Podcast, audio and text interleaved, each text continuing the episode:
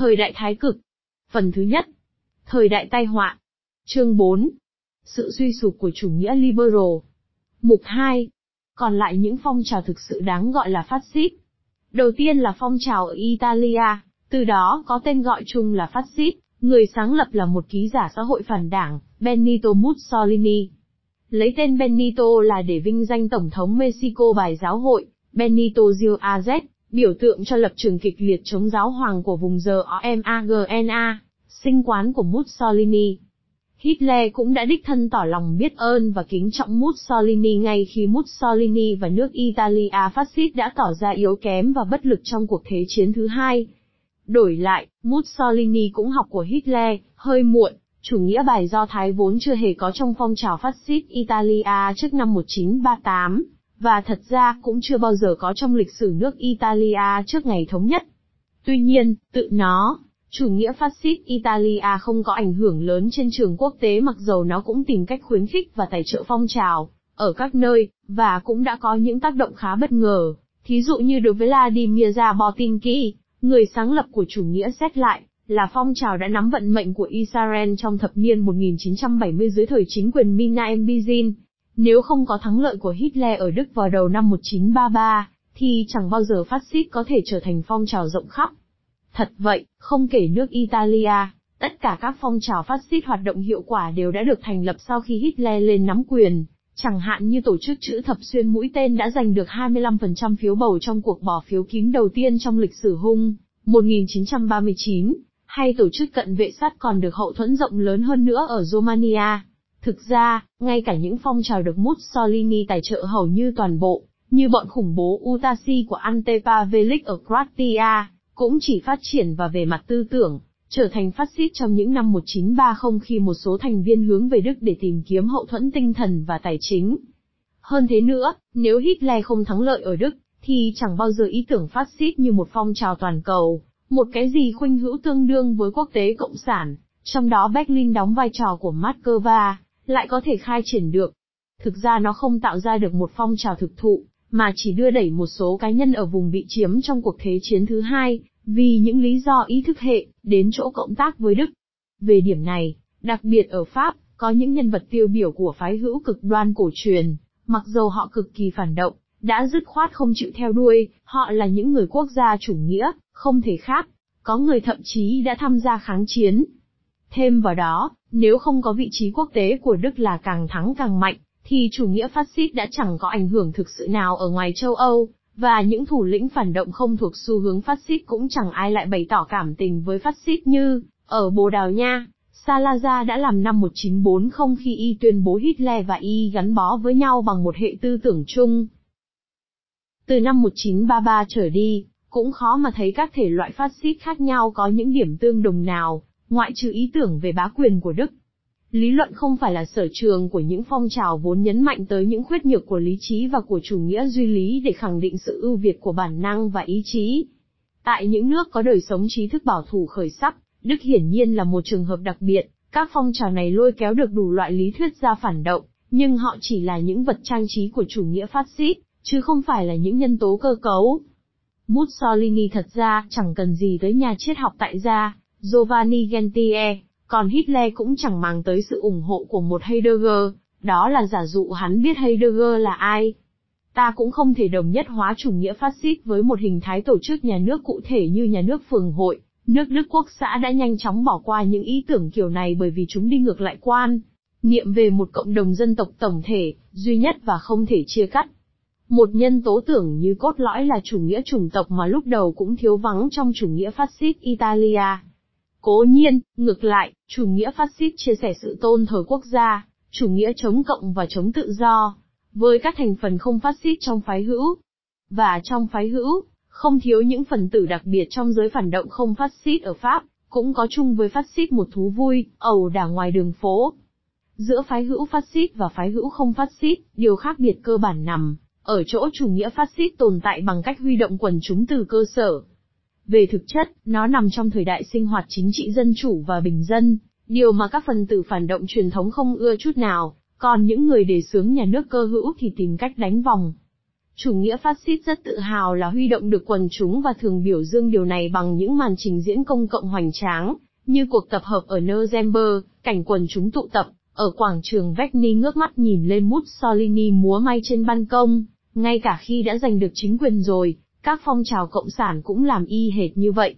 Có thể nói phát xít là những nhà cách mạng của cuộc phản cách mạng, trong ngôn từ của họ, trong lời kêu gọi những người tự xem mình là nạn nhân của xã hội, và trong cả việc họ chủ ý chiếm lĩnh những biểu tượng và tên tuổi của các nhà cách mạng xã hội. Điều này lộ liễu trong tên gọi Đảng Quốc gia Xã hội Công nhân của Hitler với lá cờ đỏ, hay trong việc, ngay từ một nghìn chín trăm ba mươi ba, Hitler quyết định lấy ngày mồng một tháng năm của bọn đỏ làm ngày lễ.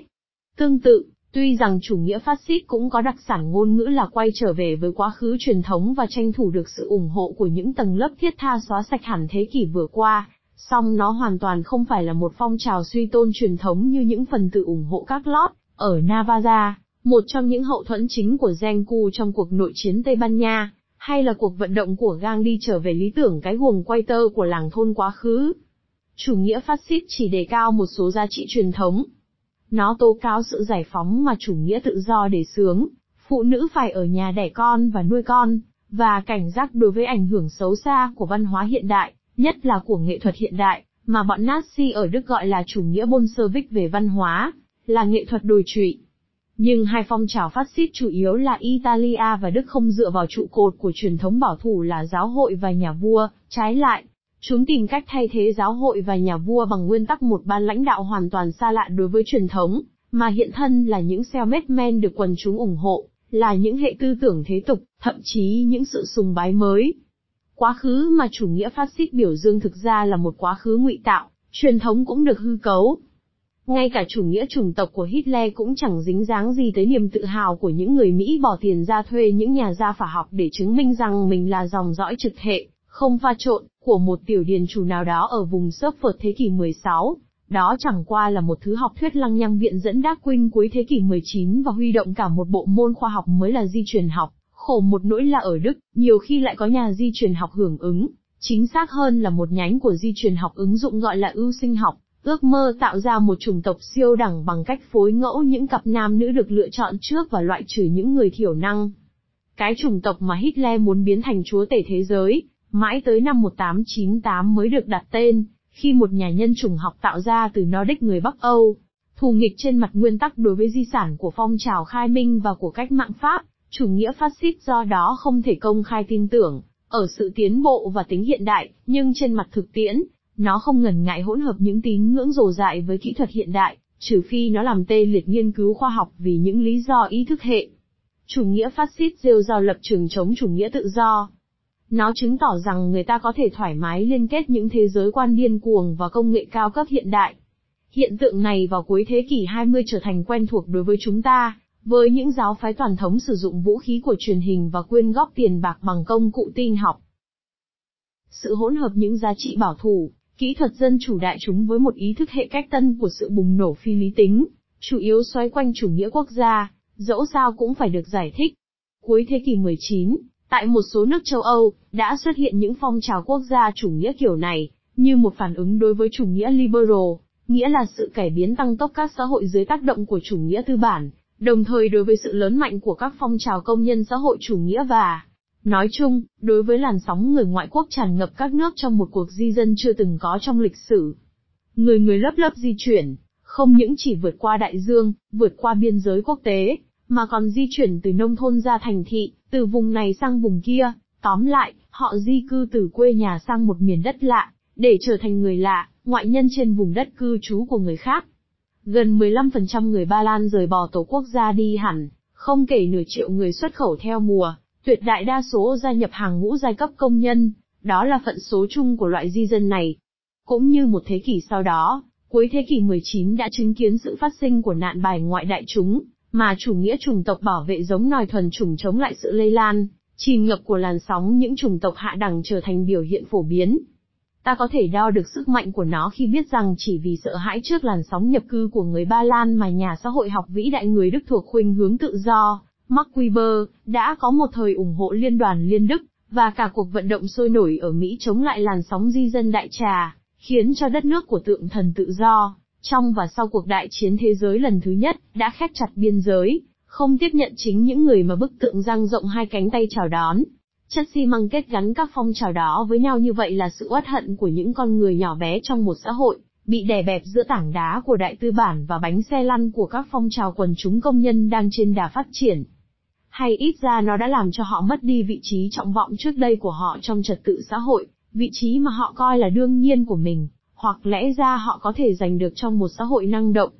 Cảm nhận đó được biểu lộ rõ nét trong chủ nghĩa bài Do Thái bắt đầu xuất hiện ở nhiều nước trong thời gian hai mươi lăm năm cuối của thế kỷ mười chín trong những phong trào chính trị đặc biệt dựa trên sự chống đối người Do Thái.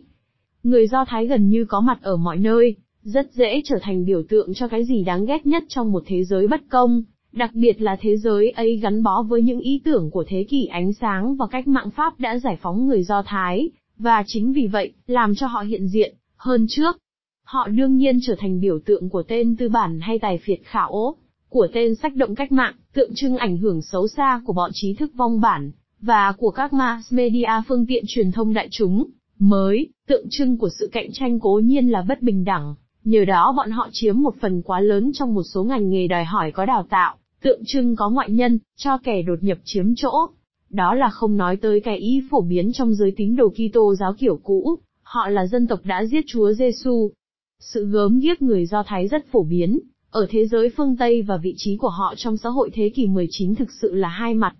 Tuy nhiên, việc những người công nhân đình công, ngay cả trong trường hợp họ không tham gia những phong trào kỳ thị chủng tộc, có xu hướng đập phá những cửa hàng của người Do Thái, hay gọi nghiệp chủ của họ là Do Thái, và ở nhiều vùng Đông Âu và Trung Âu, giới chủ xí nghiệp thường là Do Thái, đúng như thế không cho phép ta cho rằng họ là những người tiền, Nazi, và tương tự như thế, xu hướng bài Do Thái tự nhiên của giới trí thức Anh dưới triều vua Edward, chẳng hạn như nhóm Lumbuzi, không làm cho họ đương nhiên trở thành cảm tình viên của giới chính trị bài Do Thái trong phe cực hữu. Ở Trung Âu và Đông Âu, người Do Thái là giao diện giữa cuộc sống của người dân làng và nền kinh tế bên ngoài mà họ lệ thuộc vào đó, cho nên óc bài Do Thái của người nông dân có tính cách thường trực và bùng nổ hơn. Tình trạng này càng trở nên nghiêm trọng hơn trong chừng mực các xã hội nông thôn, ở vùng người Slav, May ra và Romania ngày càng tan rã dưới sức công phá địa chấn của thế giới hiện đại. Trong khối dân chúng lạc hậu ấy, người ta dễ tin vào chuyện người Do Thái dùng trẻ em Kitô giáo làm vật tế thần, và những cuộc bùng nổ xã hội dễ dẫn tới việc tàn sát người Do Thái được bọn phản động trong đế chế Sa Hoàng tích cực khuyến khích, nhất là sau khi Alexander đệ nhị bị những người xã hội cách mạng ám sát năm một nghìn tám trăm tám mươi mốt. Từ chủ nghĩa bài Do Thái, ở cấp cơ sở này tới cuộc tận diệt người Do Thái trong Thế chiến thứ hai, con đường đã mở ra, thẳng tắp. Chủ nghĩa bài Do Thái nông thôn này rõ ràng đã làm nền tảng cho các phong trào phát xít Đông Âu khi nó bắt rễ vào đại chúng, đó chẳng hạn là trường hợp của tổ chức cận vệ sát ở Romania, chữ thập mũi tên ở Hungaria. Dẫu sao, mối liên hệ tại những vùng lãnh thổ cũ của triều đình Habsburg và triều đình Romano hiển nhiên rất nhiều so với chế độ đế chế ở Đức, bởi vì nó có cội rễ thâm sâu đến đâu chăng nữa. Chủ nghĩa bài Do Thái ở tỉnh lẻ và thôn quê ở Đức cũng ít bạo liệt hơn, thậm chí có thể nói là nó bao dung hơn. Năm một nghìn chín trăm ba mươi tám, những người Do Thái rời bỏ Queen vừa bị Đức chiếm đóng đi lên Berlin đều ngạc nhiên vì không thấy cảnh bài Do Thái diễn ra trên đường phố. Sự bạo liệt ở Đức xuất phát từ những sắc lệnh của chính quyền, như hồi tháng mười một, một nghìn chín trăm ba mươi tám. Bất luận thế nào, ngay cả những cuộc pogrom tàn bạo nhất cũng không thể so sánh với những gì xảy ra sau đó một thế hệ. Số nhỏ những người chết năm một nghìn tám trăm tám mươi mốt, khoảng từ bốn mươi đến năm mươi người nạn nhân của pogrom năm một nghìn chín trăm lẻ một ở Chinu, Moldova đã gây ra phẫn nộ chính đáng trên thế giới, bởi vì lúc đó, trước khi bước vào thời kỳ dã man, những con số nạn nhân như vậy cũng là điều không thể chấp nhận được đối với một thế giới còn muốn tin vào văn minh tiến bộ. So đo với những tiêu chí sau này, thì ngay những pogrom nghiêm trọng nhất như đã xảy ra trong cuộc nổi dậy của quần chúng nông dân thời cách mạng Nga năm một nghìn chín trăm lẻ năm, cũng gây tương đối ít nạn nhân, tổng cộng có lẽ khoảng tám trăm người. Con số này có thể xếp chung với con số ba nghìn tám trăm người Do Thái bị giết trong ba ngày, ở Vinus do người Lituania gây ra năm một nghìn chín trăm bốn mươi mốt trong lúc Đức xâm lăng Liên Xô và trước khi bắt đầu những cuộc tàn sát có hệ thống. Những phong trào cực hữu mới xuất hiện ở châu Âu lúc đó hô hào áp dụng những truyền thống bất dung xưa cũ, đồng thời cũng biến đổi những truyền thống ấy một cách toàn diện, đã gặp sự hưởng ứng trong những tầng lớp dưới và tầng lớp trung bình của xã hội các nước châu Âu, Còn về lý luận và văn chương, đó là công trạng của những trí thức quốc gia chủ nghĩa trong những năm một tám chín không đã tự khẳng định như một trào lưu riêng biệt. Ngay danh từ chủ nghĩa quốc gia cũng đã được tạo ra trong thời gian này để mô tả những người phát ngôn của xu hướng phản động này. Hoạt động đấu tranh chính trị của giai cấp tư sản và tiểu tư sản trở thành triệt để đặc biệt trong những nước mà hệ tư tưởng dân chủ tự do chưa giành vị trí ưu thế, hoặc trong nội bộ những giai cấp không tự đồng hóa với dân chủ tự do, chủ yếu tại những nước mà cách mạng Pháp hay những gì tương tự chưa tác động tới. Thật vậy, tại thành lũy của chủ nghĩa tự do phương Tây Anh, Pháp và Hoa Kỳ, vị trí bá quyền của truyền thống cách mạng khiến cho một phong trào phát xít đại chúng có tầm cỡ không tài nào tồn tại được. Ta không nên nhầm lẫn chủ nghĩa chủng tộc của những người dân túy Mỹ, hay chủ nghĩa SOVANH của những người Cộng hòa Pháp với một dạng thức tiền phát xít nào đó, đấy là những phong trào phái tả. Nói như vậy không có nghĩa rằng một khi tiêu ngữ tự do, bình đẳng bác ái không còn chế ngự nữa để chặn đường, những bản năng cũ không có thể dính dấp với những khẩu hiệu chính trị mới. Không nghi ngờ gì nữa, tại vùng núi Alps của nước Áo, lá cờ chữ thập ngoặc của đảng Nazi đã lôi kéo được nhiều đảng viên trong những ngành nghề tự do tỉnh lẻ, thú y, chuyên viên trắc địa. Trước đó theo xu hướng tự do và hợp thành một thiểu số có học thức và khai phóng trong một môi trường mà đảng nông dân theo giáo hội chiếm ưu thế. Cũng tương tự như thế, vào cuối thế kỷ hai mươi này, sự tan rã của các phong trào công nhân vô sản và xã hội chủ nghĩa cổ điển đã buông thả chủ nghĩa SOVANH và chủ nghĩa chủng tộc bản năng của không ít người lao động chân tay. Không phải là trước đây họ không cảm nghĩ như vậy, nhưng vì tình đoàn kết với những chính đảng kiên quyết chống lại xu hướng cuồng tín đó, họ đã không công khai biểu lộ. Từ những năm một chín sáu không trở đi, ở phương Tây, tư tưởng bài ngoại và chủ nghĩa chủng tộc chính trị đã bành trướng chủ yếu trong giới lao động chân tay. Còn trong những thập niên nhiễm bệnh của chủ nghĩa phát xít hồi đầu thế kỷ hai mươi, xu hướng ấy chủ yếu phát triển trong giới những người không phải lấm bẩn chân tay trong lao động. Trong giai đoạn đi lên của chủ nghĩa phát xít, giai cấp trung lưu và tiểu tư sản là giường cột của phong trào này. Điều ấy không mấy ai phản đối, kể cả những sử gia có ý muốn xét lại sự đồng thuận của hầu hết các phân tích về sự bắt rễ của chủ nghĩa Nazi từ một nghìn chín trăm ba mươi đến một nghìn chín trăm tám mươi. Ở đây, chỉ đơn cử một trong nhiều cuộc điều tra về đảng viên và cơ sở của các phong trào phát xít tại Áo trong thời kỳ giữa hai cuộc thế chiến. Trong số những đảng viên Nazi trúng cử năm một chín ba hai ở Queen vào Hội đồng thành phố, mười tám phần trăm là người lao động độc lập, năm mươi sáu phần trăm là cổ cồn trắng, nhân viên văn phòng hay công chức, và mười bốn phần trăm là cổ cồn xanh. Trong số những đảng viên Nazi được bầu cùng năm vào năm nghị viện khác, ở ngoài khu vực thủ đô Queen, mười sáu phần trăm là người lao động độc lập, năm mươi mốt phần trăm là viên chức, và mười phần trăm cổ cồn xanh. Điều đó không có nghĩa các phong trào phát xít không tìm cách cắm sâu trong quần chúng lao động. Bất luận cán bộ của mình thuộc thành phần giai cấp nào, đoàn cận vệ sát Romania có cơ sở chủ yếu trong bần nông. Tại Hungary, cử tri của chữ thập mũi tên đa số là thợ thuyền, đảng Cộng sản thì bị đưa ra ngoài vòng pháp luật, còn đảng Xã hội Dân chủ, trước sau là một đảng nhỏ, phải trả giá cho việc nó được chính quyền ho thi để cho hoạt động. Tương tự như thế, sau thất bại năm một chín ba bốn của đảng Xã hội Dân chủ ở Áo, người ta thấy khá đông thợ thuyền quay sang đảng Nazi, nhất là ở các tỉnh. Hơn nữa, một khi những chính phủ phát xít chính thức đã được thành lập, thí dụ như ở Italia và Đức, thì những công nhân đã từng bỏ phiếu cho xã hội hay cộng sản bèn quy thuận chế độ mới nhiều hơn hẳn con số mà truyền thống phái tả chịu thừa nhận. Tuy nhiên, phong trào phát xít khó lòng tranh thủ được những thành phần thực sự gắn bó với truyền thống, ở nông thôn trừ trường hợp, như ở Croatia, nó được sự hỗ trợ của những tổ chức như Giáo hội Kitô, lại thề không đội trời chung với những hệ trung ương tưởng và những chính đảng được coi là đảng công nhân có tổ chức, nên tất nhiên nó phải tìm quần chúng chủ yếu trong các thành phần trung gian. Các thành phần trung gian ấy đã nhạy cảm tới đâu trước hấp lực ban đầu của phát xít? Câu hỏi này vẫn còn để mở. Điều chắc chắn là nó rất hấp dẫn đối với thanh niên, nhất là những sinh viên ở lục địa châu Âu, mà như mọi người đều biết, đã bị cực hữu quyến rũ trong thời kỳ giữa hai cuộc thế chiến. Năm một chín hai mốt, tức là trước cuộc tuần hành tiến về Roma, phong trào phát xít Italia đã có mười ba phần trăm thành viên là sinh viên. Ở Đức, từ năm đến mười phần trăm tổng số sinh viên là đảng viên ngay từ năm một chín ba không, thời điểm mà đa số các đảng viên Nazi tương lai chưa để ý tới Hitler. Như ta sẽ thấy ở dưới, các cựu sĩ quan gốc tư sản có rất nhiều người vào đảng. Đối với loại người ấy, cuộc đại chiến, dầu gớm ghiếc tới chừng nào đi nữa, vẫn là đỉnh điểm trong sự phát triển cuộc đời của họ. So với đỉnh cao ấy, Cuộc đời lẻ tẻ về sau của họ chỉ là một chuỗi thất vọng. Đó tất nhiên là những phần tử trong thành phần trung gian dễ bị hoạt động đấu tranh chính trị lôi cuốn nhất. Nói chung, âm hưởng của phái cực hữu càng lớn rộng khi mà những hy vọng về nghề nghiệp, có thực hay theo truyền thống, của giai cấp tư sản bị đe dọa, khi bối cảnh lẽ ra phải duy trì được trật tự xã hội của họ bị siêu vẹo và đổ vỡ.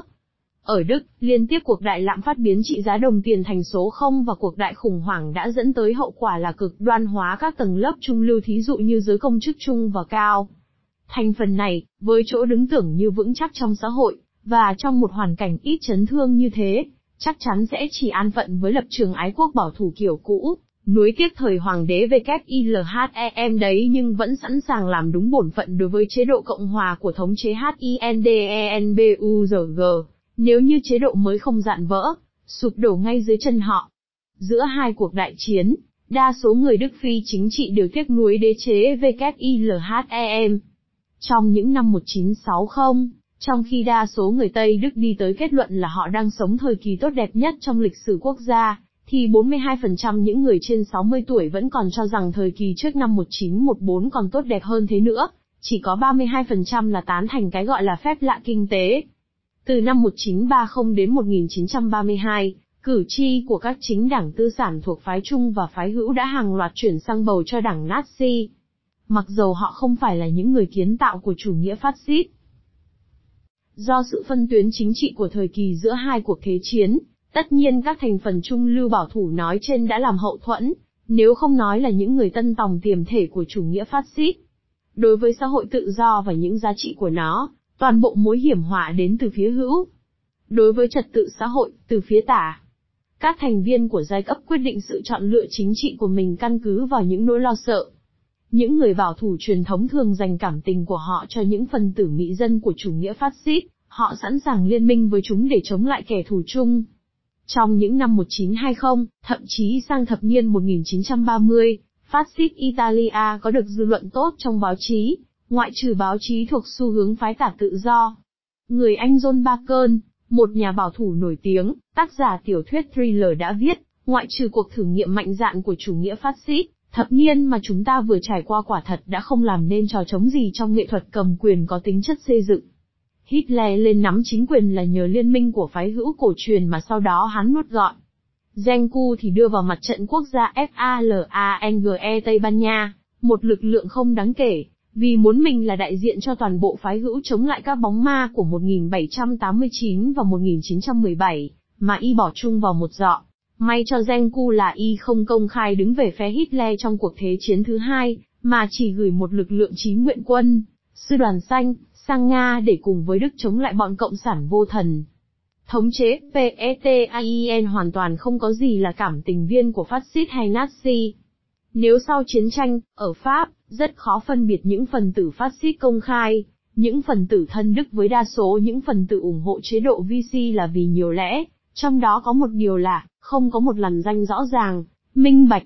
Những người mà cha chú, hồi đầu thế kỷ hai mươi, đã căm thù dây phụt, căm thù Do Thái và nền Cộng hòa con đĩ, mà họ gọi bằng cái tên miệt thị là con ghệ, trong số những nhân vật Vichy, có những người cao tuổi thuộc thế hệ đó, dần dần đã biến thành đệ tử sùng bái châu Âu Hitler.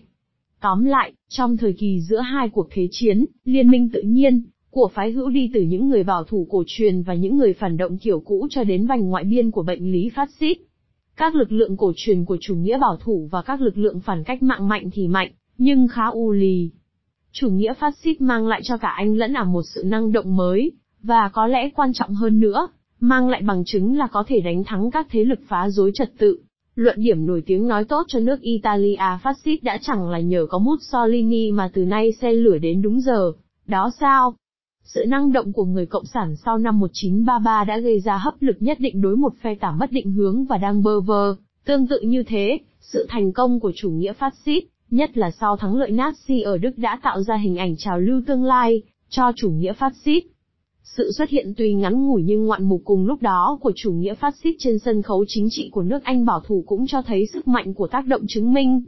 Việc nó đã lôi kéo được một trong những chính khách hàng đầu của nước Anh và tranh thủ được sự ủng hộ của một trong những đại gia của ngành báo chí có nhiều ý nghĩa hơn là việc những chính khách được trọng vọng đã vội vàng rời bỏ phong trào của Sir Oswald Mosley, cũng như việc nhật báo Daily Mail của Lord Rothermere ngừng ủng hộ British Union ở phát xít. Vì nước Anh dẫu sao cũng được toàn cầu thừa nhận là một mẫu mực của sự ổn định chính trị và xã hội.